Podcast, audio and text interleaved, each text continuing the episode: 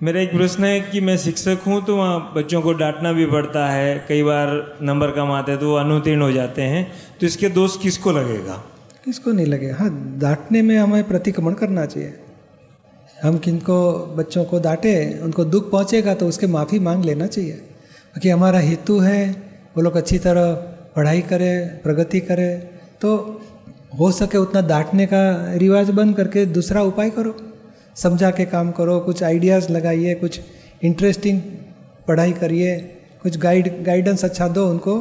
उन लोग को डांटने के बदले वो लोग को इंटरेस्टिंग इतना हो जाए ताकि अच्छी तरह वो लोग पढ़ाई करके प्रगति करें। ग्रेजुएशन उसका। गुरु जी वो सर फेल हो जाते हैं तो सर उनका? तो उनका फेल हो जाने का वापस उसको मेहनत करने को बोलने का। और एक दादाजी की किताब है प्रार्थना। बच्चों के लिए स्पेशल है।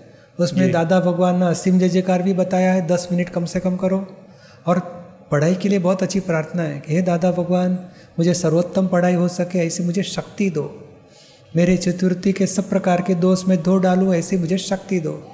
मेरी चित्रवृत्ति आप में और पढ़ाई में एकाग्र हो जाए ऐसे मुझे शक्ति दो ऐसी कृपा करो। तो प्रार्थना करने से पढ़ाई की शक्ति बढ़ती है। नमस्कार त्रिमंत्र अपना असीम जय जयकार बोलने से एकाग्रता की शक्ति बढ़ती है और बहुत अच्छे रिज़ल्ट आते हैं। और दूसरी प्रार्थनाएँ भी लिखी है बच्चों के लिए, स्कूल के बच्चों के लिए।